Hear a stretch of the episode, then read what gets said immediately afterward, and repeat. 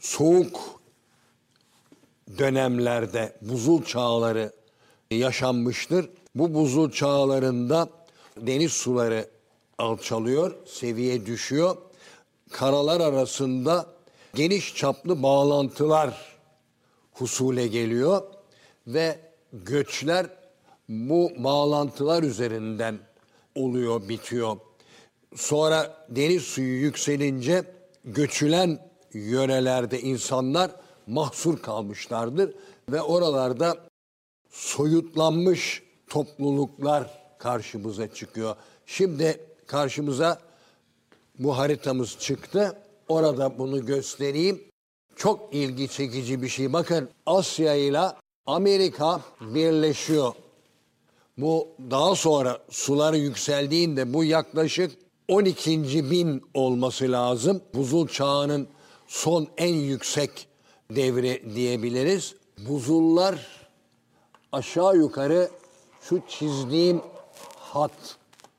Bu Avrupa'nın hemen hemen yarısından fazlası buzul altında. Bugünkü coğrafi bilgilerimize göre şurası Fransa. Burada İngiltere olması lazım. İngiltere ile Fransa bir gördüğünüz gibi. Halbuki İngiltere bilindiği üzere bir ada. İzlanda bugünün bugünkü ebadının neredeyse üç kat ya iki katı diyelim. Ne kadar geniş bir alanı kaplıyor. Grönland şurası. Bugünkü boyutları aşağı yukarı bu böyle. Halbuki gördüğünüz gibi bütün buralarda o 12. binde, 10. bin, 12. bin o civarda hep karaydı. Ve Amerika kıtasıyla bitişikti. Güney Amerika dev bir kıta şeklinde karşımıza çıkıyor. Bugün aşağı yukarı şu çizdiğim hat içerisinde yer alıyor. Halbuki burada görüldüğü gibi şu eklenti var. Falkland adaları Arjantin'e bitişik görüldüğü gibi burada. En güneyde ateş ülkesi Tierra del Fuego'da bunlar ada olmak bugün adadırlar. Halbuki o dönemde kıtaya bitişiktiler. Burada da Karadenizimiz bir göl şeklinde ve denizle bağlantısı yok. Aslında bu olması da mümkün değil. Çünkü Akdeniz'de bir iç deniz diyelim göl şeklinde tatlı mıydı tuzlu muydu suları bilmiyorum. Kızıldeniz'de bir göl biçiminde bugün Kızıldeniz'le Hint Denizi arasındaki Babül Mendeb Boğazı kapalı. Aynı şekilde işte Karadeniz ile Ege'nin arasında İstanbul ve Çanakkale boğazları yok.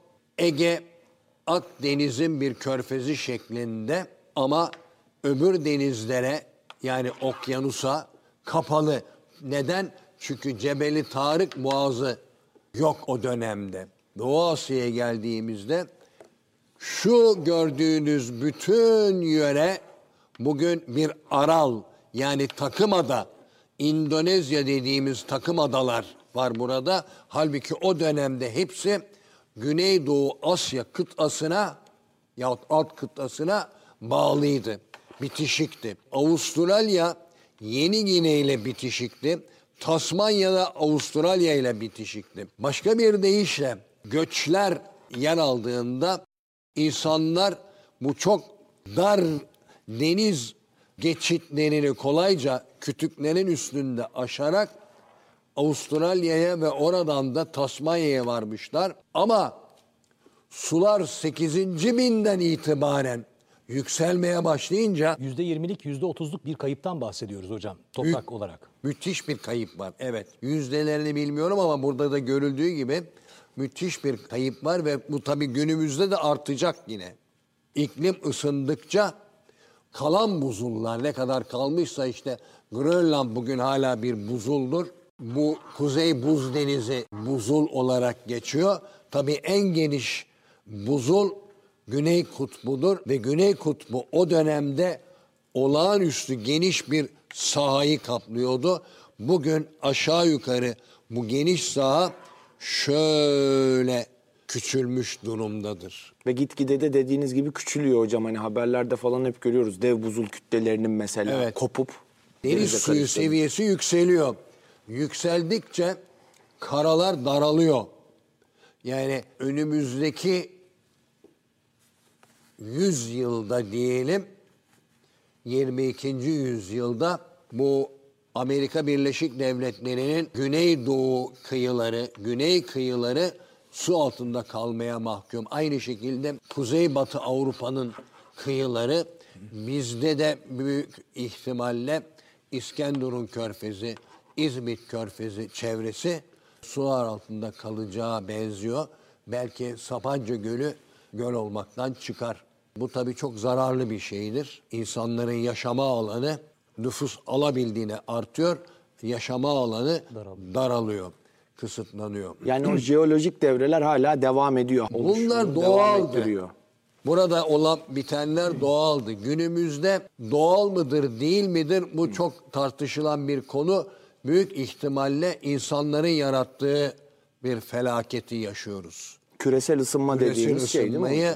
İnsanların yol açtığı artık çok baskın bir görüş kesinlik kazanmış değil ama gittikçe ağırlığı artan bir görüş. Bir de şeyden bahsetmiştim geçen hafta bu bozkır Hocam burada geçmeden bir şey sormak istiyorum. Bu Kuzey Amerika'ya ilk insanların yerleşimi hani bir teori vardır ya. Asya üzerinden geçişler sağlanıyor değil mi? buradan geliyorlar. 17. binde olduğu son zaten büyük göç Asya'dan Amerika'ya cereyan ediyor. Eski Sibirya boyları deniyor bunlara. Paleo Sibir. Paleo demiştim zaten. Kadim demek. Kadim Sibirya boyları. Tabii bir de şöyle görüşler var. Bizde çok çeşitli kompleksler var. İşte herkesi Türkleştiriyoruz. Onu sormaya çalıştım. Kızılderililer Türktür şeyini getirmeye çalıştım. Yani- hani o onu tartışmaya açmak için sordum Kadim. Türklerle yahut da onların atası Hunlar veya kadim Hunlar onların da öncesi bu kadim Sibirya boylarıyla ırkça benzeşiyor olabilir. Uzak akraba diyebiliriz. Akraba olabilirler tabii. Dilleri de haliyle benzerlik gösterebilir.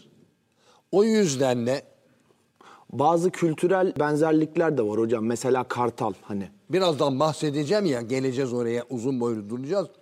Çok eski kültürler arasında ortak noktalar var.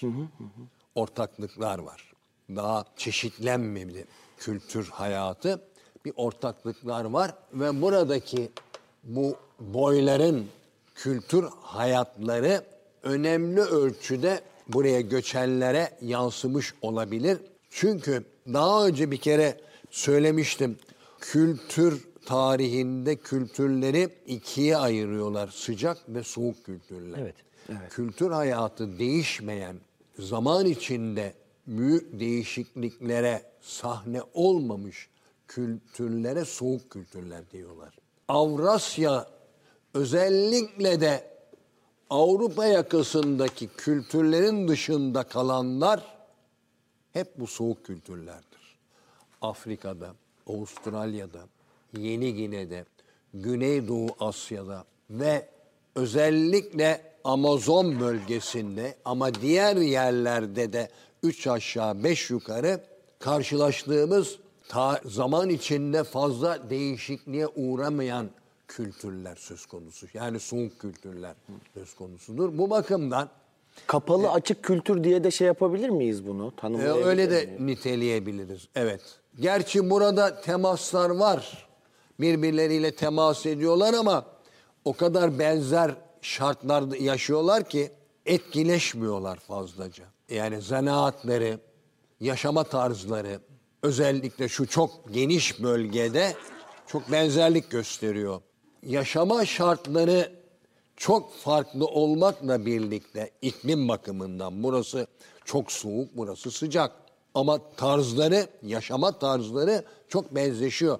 Bu ateş ülkesindeki yerlilerle Amazon bölgesindeki yerliler arasında. Buna karşılık Ant dağlarının yamaçlarında yaşayan topluluklar ve tabii Meksika ve Orta Amerika'da yaşayanlar birbirlerinden farklıdırlar. Neden? Çünkü buralarda medeniyet oluşuyor. Medeniyetin oluşması için devletleşmeniz lazım. Ama devlet yapıları da benzerlik gösteriyor birbirleriyle. İnkalar, Aztekler, Mayalar benzerlik gösteriyor. Kimden çok farklı? Avrasya'daki medeniyetlerden çok farklı. Afrika'da medeniyet var mıydı? Bunun üzerinde fikir birliği yok.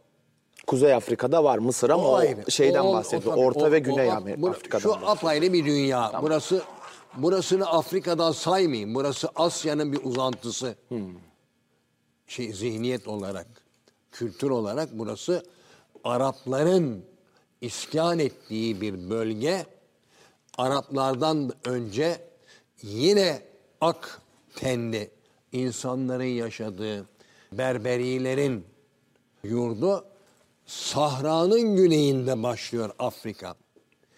Tıpkı Asya'nın gelip geçen hafta hatırlayın eski Yugoslavya'nın kuzey batısına dek uzanması gibi. Dedim ya Slovenya'da başlıyor. Evet, Slovenya örneğini Ee. Avrupa'nın aslında. Şu Balkanlar ve Yugoslavya bir geçiş yöresi gibi Asya ile Avrupa. Osmanlı'nın Avrupa toprakları Asya ile Avrupa arası bir geçiş yöresidir. Asyalılığı yansıtıyordu. Tabi Osmanlı'nın Asya toprakları adı üstü Asyalıydı ve bunların içine de Türkler de giriyor. Türkler Asyalıdır efendim. Avrupalı değil. Kimse böyle bir hayale kapılmasın. Avrupalı olmanın ne gibi bir ayrıcalığı, ne gibi bir güzelliği var onu da ben anlamadım. Bugüne değil bana bunu kimse izah edemedi. Bu bir hastalık. Kompleks belki. Evet bir ruh hastalığı diyelim. Neyse arkadaşlarımız o bozkır haritasını verirlerse çok iyi olur. Orada geçen defa biz bunu göstermeyi ihmal ettik. Ha bu harikulade bir harita. Efendim Asyalı olmak yetmiyor. Asya'nın bozkır kültürü vardır. Bu kültürü yaşayan kavimler birbirlerinden farklıdırlar ama kültür arka planlarında ortaklıklar vardır. Bunu unutuyoruz. Bunu ihmal ediyoruz. Bu bozkır Asya'nın doğusunda başlar. Bakın burası Mançurya. Bugün artık yok. Mançurya Çin'in erittiği bir millettir. Her Konunun şeyi alır ama hep Çinlileştirir. ama bunlardan bahsetmemiz lazım. Bugün madem ki Çin gene çok allandı, pullandı bunu bilmek lazım. Ülkemizde Çin'e yönelmeyi savunan kişiler, kesimler var. Bu bilinmesi lazım. Çin olağanüstü bir medeniyette artık o kalmadı tabii. Bütün dünya İngiliz Yahudi medeniyetinin kıskacına girmiş durumda. Ama o Çin medeniyetinin kalıntısı Çin milletinin en önemli özelliği dışarıdan gelenleri içinde eritmesidir. Hocam burada bir şey söyleyebilir miyim? Bir geçen okudum da çok ilgimi çekti. Bu Göktürk veziri Tonyukuk'un Türklerin yerleşmesine karşı çıkmasının sebebi tam olarak bu dediğiniz şey. Eğer biz yerleşik bir hayata geçersek Çin diye bir şey kalmaz. Çinlileşir. Biz gerektiği yerde yani işimize gelen zamanda yerleşik olmak zorundayız. Çin tehlikesi karşısında da uzaklaşmak zorundayız. Yoksa eririz çünkü çok kalabalıklar ve böyle bir kültür politikaları var. Hatta Toy'da Bilge Kağan'la bayağı bu konu hakkında bir tartışma yaşadıklarına dair Tarihimizin var. en önemli bence dört devlet adamından biri Bilge Tonyukuk'tur. Öbür üçü sonra zaman gelince herhalde bahsederiz. Neyse. Evet Mançurya'dan bahsediyordum. Onları erittiler. Gelenleri içlerinde eritirler. Moğol istilasına uğruyor Çin. Kısa bir süre sonra o Moğollar Çinleşiyorlar. Bunun asıl sebebi nedir hocam? Kadim bir kültür olması mıdır? Kadim bir kültür olması çok güçlü bir kültür. Medeniyet arkalı bir kültür. Başlı başına bir medeniyetti. Çok az öyle olay var. Üç medeniyet bir millete mahsus olarak karşımıza çıkıyor. Çin, Hint ve İslam öncesi İran. Fars. Eski adıyla Pers. Zaten İran'da bu özelliği bize gösteriyor. Dışarıdan geleni eritiyor. İçine alıyor ve eriyor. Bu İran'ın eritmesine en fazla konu olanlar da Türklerdir. Mesela Selçuklu çok ciddi tesir altında Ee, kalmıştır. Selçuklu'dan önce Karahanlılar, Selçuklular, Safeviler, Akkoyunlular hep eriyip gitmişlerdir. Ve Mesela burada Mançurca artık kalmamış bir dil. Dediğim gibi Moğolları dış Moğolistan, Çin idaresinde orası erimiştir. Şimdi hızla erittikleri bizim çok önemli bir parçamız olan Doğu Türkistan. Uygurlardır. Doğu Türkistan. Bunları hiç görmüyoruz galiba. Bunlar söz konusu edilmiyor Türkiye'de ama görmek zorundayız. Yani bunlar da bizim beka sorunumuzla sayılmalıdırlar. Hocam bir de yeri gelmişken vurgulayalım. Lütfen Sincan özerk bölgesi demeyelim. Yalnız Çin'de Doğu Türkistan dersen yerler seni. Ham humşar olup yerler. Hocam Değil. biz de burada Sincan özerk bölgesi diyenleri yiyelim o zaman. O, öyle yapalım. Bu gördüğünüz gibi bir şerit halinde Doğu Asya'dan Orta Avrupa'ya dek uzanan Bozkır. Bozkır stepin Türkçesi. Bazıları hayır diyorlar. Step başka şey Bozkır. Hayır efendim. Hep Frenkçe kelimelere duyduğumuz olağanüstü tutkunun, aşkın sonucunda işte bir takım zırva anlam farklılıkları koyuyoruz değil. Bozkır düpedüz step demek. Yani bitki örtüsü zayıf olan, özellikle ağaç bakımından yoksul ama tamamıyla yoksun olmayan bölge demektir. Tamamıyla yoksulsa o çöl olur. Çöl de genellikle kumdan oluşur. Halbuki bozkırın zemini topraktır. Yer yer son derece verimlidir bu topraklar. Mesela Rusya'nın güneyinde kara topraklar o bozkır bölgesine girer. Yaşama şartları benzeştiğinden insan tipleri ve bunların geçim biçimleri geçimlerini sağladıkları kaynaklar benzeşirler, andırışırlar. Yakın bir geçmişe değil. Artık günümüzde her şey değiştiği için bu genellemeleri yapamıyoruz. Yakın bir geçmişe değil, bir manzara benzerliğini bize aksettiriyordu bu bozkır şeridi. Bakın Orta Anadolu'da buraya giriyor ve çok ilgi çekici bir olay. Türkler geldikleri bozkırdan yine Anadolu'daki bozkıra yerleşmişlerdir. Yoğunlukla. En Türk olan bölge burasıdır.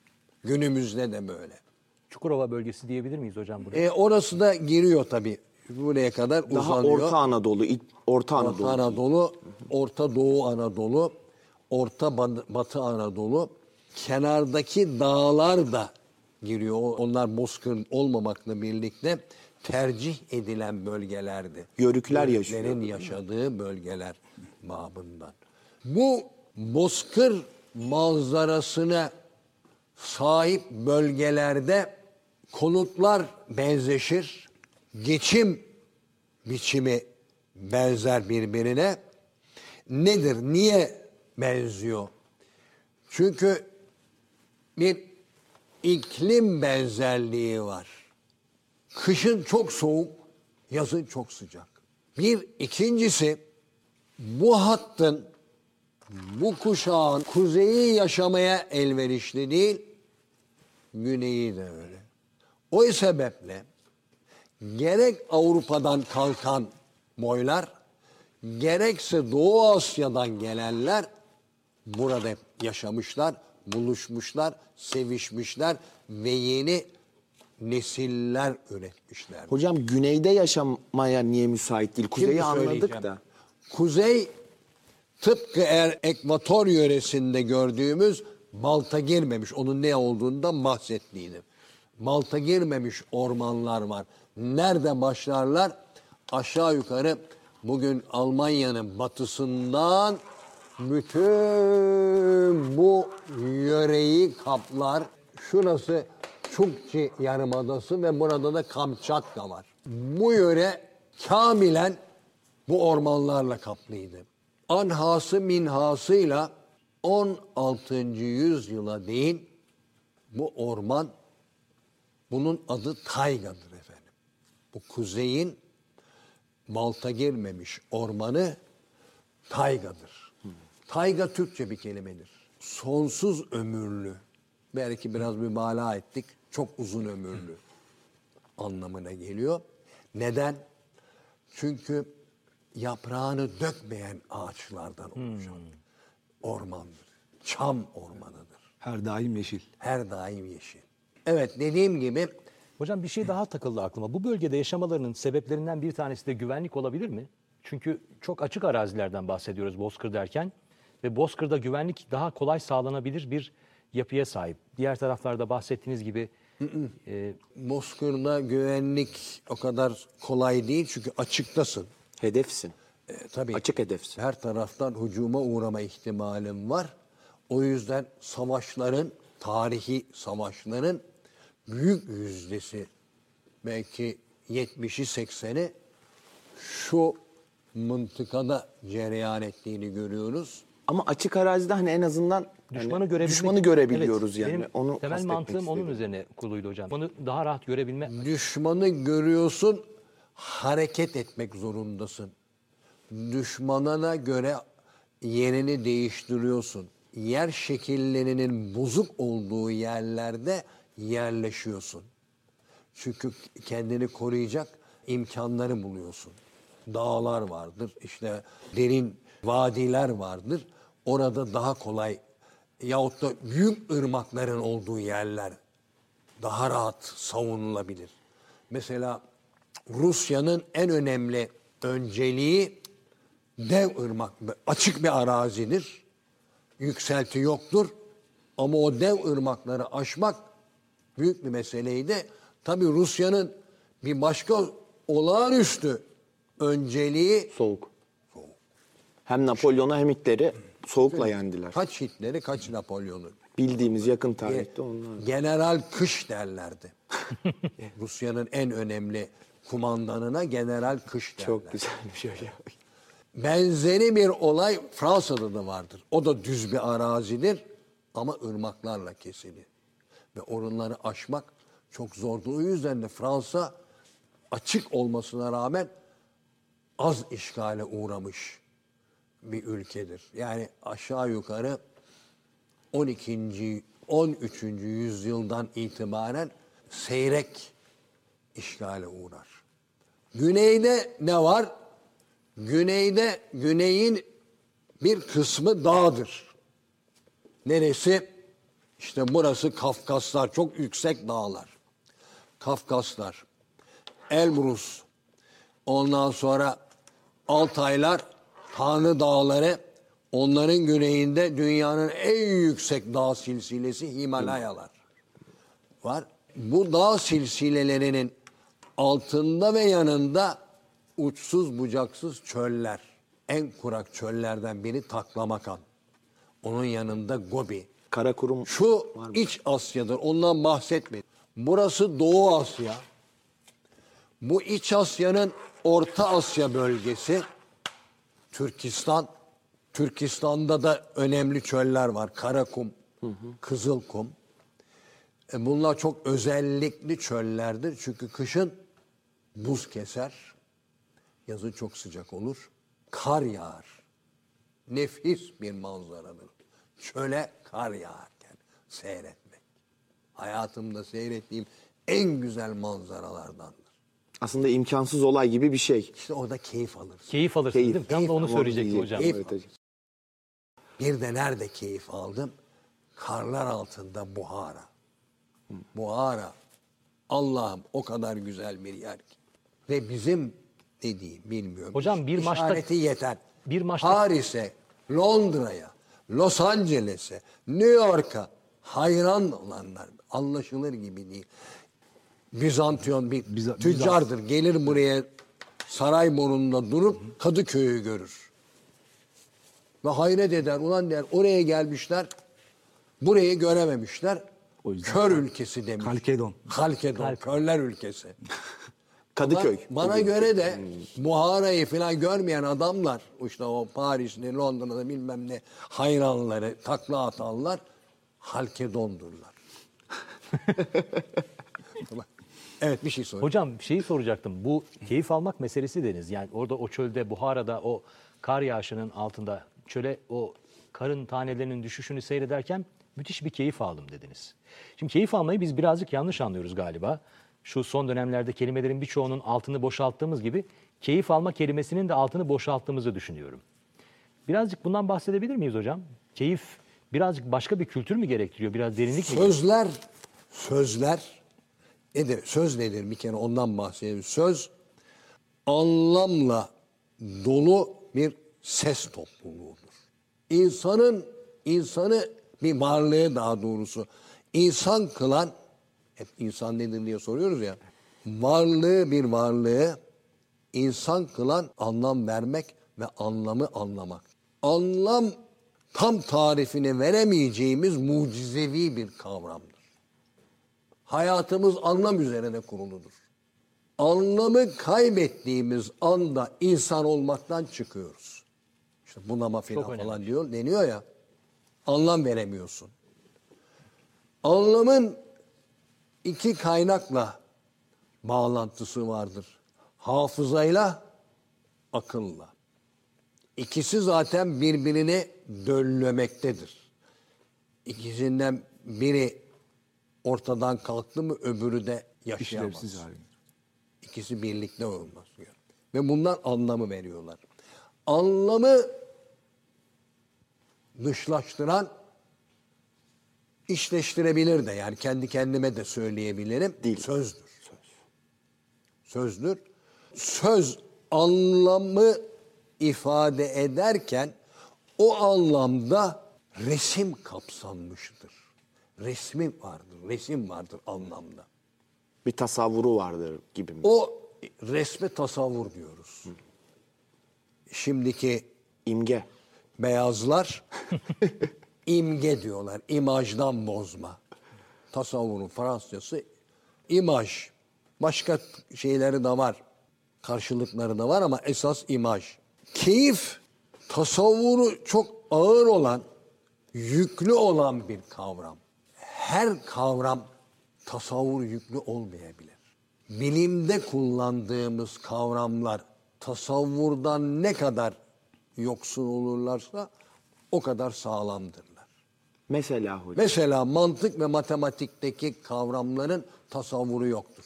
Bunlara Soyutlama, terim diyoruz. soyutlama düzeyiyle alakalı değil mi? hocam? Soyutlama düzeyiyle. Yani o zaman ma- o mantık o soyutlama düzeyini sağlayabildiğimizce geçerli en olan yüksek bir şey. mi? noktasındadır. En yüksek noktasındadır. Tasavvur olmadığından mantık matematikte münakaşa yoktur. Münakaşa edilmez. Renkler ve zevkler üzerine tartışılmaz derler ya esas orada tartışılır. İki kere iki dörttür yani bitti. İki dörttür. Bir birdir. Beş beştir. Bilmem şu kadar milyar o kadar milyardır. Rengi kokusu yok. Hiçbir şeysi yoktur. Senin için de öyle, onun için de öyle, benim için de öyle falan. Herkes için aynı. Yeryüzünde ne kadar matematikçi varsa matematik terimleri üzerinde birdirler. Bu matematiğe bilimin alfabesi demelerinin sebebi de buradan kaynaklı galiba. Aracıdır. Ne kadar matematikleşmişse bir bilim o kadar sağlamdır. İşte bunun mesela ana örneği klasik mekaniktir. Newton mekaniği. Bir de şu var. Bu sözlerin kapsadığı tasavvurlar kültürle iç içedirler. O kültürü verir. Kültür belirlemiştir o tasavvuru. Kültürün ruhunu taşıyor Ruhunu taşıyor. O sebeple ben bir söz yobazıyım. Sözlerin değiştirilmesi kadar korkunç bir cinayet düşünemezsiniz. Hocam demin dedi, Bütün bir kültür geçmişini tarumar ediyorsun. demin tasavvurun yerine imajı kullanılmaya başlandığından bahsettiniz. Az evvel söylediğinizde şöyle bir şey geldi. Hani bu kültürsüzleştirme olayı. Şimdi tasavvurun bizde bir karşılığı var. Dini bir ıstılah. Evet. İşte bir esmadan çıkıyor. Mesela el musavvirden türüyor. Aslında bunun yerine hani imajın konulması da birazcık o kültürsüzleştirme, hafızasızlaştırma. Hatta İslamsızlaştırma projesinin bir yansıması gibi geliyor bana. Bilmiyorum Aynen öyle. doğru mudur? Bize mahsus bir yaşama tarzı vardı ve bunu sözlerimizde buluyoruz. O yaşama tarzını attığında sözün kapsadığı, içerdiği tasavvurda yok oluyor. Anlatabiliyor muyum? İşte mesela bu keyiften çıktık. Ben falanca karşılaşmayı seyrettim, müsabakayı seyrettim. Çok keyif aldım. Saçma sapan bir laf. Aslında Keyifli- sadece heyecanlandım ama heyecanlanma duygusunu artık keyif duygusundan o kadar Heyecan ari- bile yok orada. Oradan bilmiyorum. Orada böyle bir la, laga luga ediyorsun. Ya anlamsız bir laf ediyorsun. Hocam keyifle zevk birbirine mi karıştırıyoruz? Ay, Farklıdırlar. Çok duyarlılığın en derin seviyesi diyelim keyiftir. Çocukluğumda kışın soğuğunda kar yağarken mesela İstanbul'da ahşap evler vardı. Mangal yanıyor. Mangalın üstünde kestane kavururlar. Mısır kavururlar. közlemesi, mısır közlerler gibi.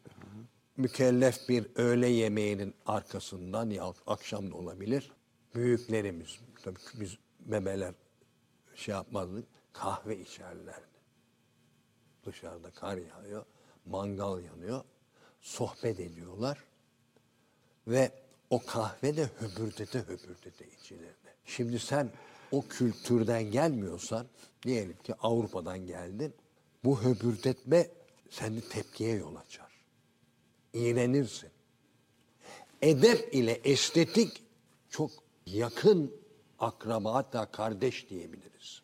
Edepçe reddedilen şeyler aynı zamanda estetik bakımından hoş değildir, çirkindir. Tek tek şimdi örneklere geçmiyor. Zamanla geliriz. Aklıma geldi. Yani bu bizde herhangi bir tepkiye yol açmayan bu höbürdetme bugün bugün olabilir.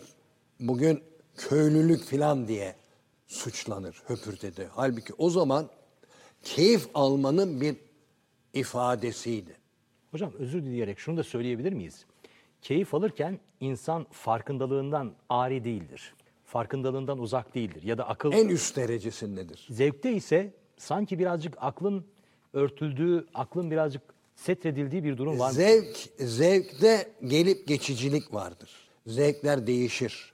Ondan sonra mesela elbiseyi değiştiriyorsun değil mi? Aa güzel giyinmiş, zevkli bir kişi, zevkli bir kadın veya erkek. O zevk yarın zevksizliğe dönebilir. Ya dün bu kadar zevkli giyinmişti, şimdi ne oldu bu? Ve zevkler değişir. Kişiden kişiye değişebilir. Devirden devre değişebilir. Keyif çok kalıcı bir şeydir. Ve keyif her toplum için kullanılabilir mi bilmiyorum. Benim çok yakından tanıdığım iki toplumda gördüm ben keyfi. Bir bizde bir de Almanlarda vardı. Ama o da eskilerde. Bugünkü Almanya'da da keyif yok. Çünkü bu yere batasıca sermayecilik ondan sonra ben taraf tutarım dedim ya başta beni bağışlasınlar. Küresel çağdaş medeniyet bu olayı yok etmiştir. Çünkü keyifte keyif manevi tarafı çok kuvvetli olan bir, yan, bir, bir olaydır. Ve kültürel aktarımı sağlıyoruz biz. Kültürün zaten ucu maneviyattadır. Maneviyattadır. Maneviyattan dini hiçbir zaman çekip çıkaramazsın. Bunlar hep iç içe olaylardır. Çok keyifli insanlar. Da mesela Rumları gördüm. Öncelikle de din adamlarını gördüm. Bu tuhaf bir şey. Dinde nerede keyif girer onu da söyleyeyim. Dinin her köşesinde keyif yoktu. Mistikliğe kaydığın ölçüde keyif katları artar dinde. Dini mekanikleştirdiğin ölçüde keyif azalır. Çünkü keyfin en önemli düşmanı mekaniktir. Çok önemli bir şey hocam. Zevkte mekaniklik vardır. Keyif mekaniği niye dayanamaz? Organik sahada keyfin yeri vardır. Keyfin ilk belirtilerini evrim merdivenin üst basamaklarında yer alan hayvanlarda görebilirsin. Başta kedi. Kediye benzer başka hayvanları daha gösterebiliriz. Keyfi en çok tebarüz ettiren mevsimler vardır. Bahar mesela. Kış. Kış mı? Kış. Zorlu bir mevsimdir. Kışın yaşandığı coğrafyalarda. Mesela Türkler bir kış milletidir. Nazım Hikmet'in deyişiyle uzak Asya'dan bu Anadolu'ya kısrak başı gibi sarkmışlardır. O uzak Asya soğuk bir yöredir. Buz kösen bir yöredir. Zorlu mevsimde kendini korumaya aldığında büyük bir zevke kapılıyorsun. Bu zevk, zevk çok geniştir. Bu zevk işin içine cinsiyeti almasıyla keyif bozulur. Ha cinsiyeti aşan bir sevgi durumu vardır. Buna aşk diyoruz. Aşkta keyif vardır. Aşk cinsiyeti açan bir sevgi bir durumudur. Aşkın bir durum. Aşk aşkındır. Çok Şey- güzel bir tanımlama oldu. Bazı kakavanlar aşkı evrime dayarlar. Çoğalmaya, üremeye. Hayır. Aşk insana mahsustur. Hayvanda aşk göremezsin. Çok önemli bir şey hocam. Hayvanda aşk yoktur. Kesin öyle midir? Leylekler ömür boyu sadık kalırlar. Leylek çiftleri. Bu aşktan mı ileri geliyor sanmıyorum. Bu bir içgüdüdür. İnsanda her şey iradidir. Geçen programlarda da insanın içgüdüsünün yok mesabesinde olduğundan bahsetmiştik zaten. iradi olarak birbirine bağlı kalan yani sadakatin, vefanın sonucu ve onlara yol açan da aşksa burada bir keyif bulabilirsin. Burada artık cinsiyetin rolü olmaz. Yani keyif öteli bir kavram. Evet. Ve o kadın erkek aşk ilişkisi insan ile kul ile Allah arasında tesis edilir. Ama temelde her şeyin temelinde kadın erkek ilişkisi vardır. Dişi erkek değil, Kadın erkek. kadın erkek. insana mahsus olan bir şey. Şimdi keyiften hareket ettik. Çok üstün kültürlerde karşılaştığımız bir olaydır keyif. Çünkü geriye gittiğimizde yaşama mücadelesi çok şiddetlidir. Ayakta kalma mücadelesi. Yaşama mücadelesi şiddetlendiği ölçüde insanlar mekanikleşirler. Doğal bir mekanikliktir orası. Suni mekaniklik çağımızda sermayecilikle karşımıza çıkıyor. Maneviyatın topyekün yok edilmesi. Ruhsuzluğun olduğu, Ruhsuzluk, evet. Ruhsuz. aşkın olmadığı ve aşkınlığın da olmadığı, bir şeyi aşabilme yetisinin, fikrinin, duygusunun da olmadığı bir dünyadan bahsediyoruz. Belli bir nesneye kilitlenme, Tutku. belirli bir nesnenin tutkusu. Para veya paraya benzer olaylara duyulan aşırı İştiyak. Evet Tutku bile değil saplantı sanki yani manyaklık yani. Tutku hani zaten- Manya saplantı demek ya. Tutku sanırım hocam Hani tutku daha Buyurun. masum bir ıstılah kalıyor. Onu masum olmasa bile daha derin. tutulmak, oraya Evet. oraya mahpus kalmak. Evet. şey saplantıya göre daha masum kalıyor. Daha, yani o, da- daha daha derin. Daha derin bir şeydir. Tabii tutku ile tutku ile çiliği asla karıştırmayalım. O bizim gene kakavanların büyük e, hatasıdır. Latince'de ikisine de pasio deniliyor değil mi? Evet. Evet. O Fransızca pasyon diye geçmiştir. Hem çileye hem de tutkuya öyle derler. Halbuki o korkunç bir hatadır Türkçe'de. Çile tutkunun zıttıdır. Tıpkı sivilizasyon kelimesiyle medeniyet kelimesini eşleştirmeleri gibi bir hata bu. Sivilizasyonla medeniyeti eşleştirebilirsin de en büyük günah medeniyete uygarlık demek. Of. Niye olduğunu geleceğiz sonra, Evet. daha sonra. Yani bu kadar rezillik olamaz. Bu kadar ahmakça bir şey. Şeyde kalmıştık, ne kadar zamanımız kaldı? Hocam son artık son dakikalardayız. Son mermileri atıyoruz Son galiba. mermileri atıyoruz hocam. Son atımlık Kültür mermimiz kaldı. ortaklığından bahsetmiştik. Bu coğrafyada kültür orta- ortaklığından bahsetmiştik.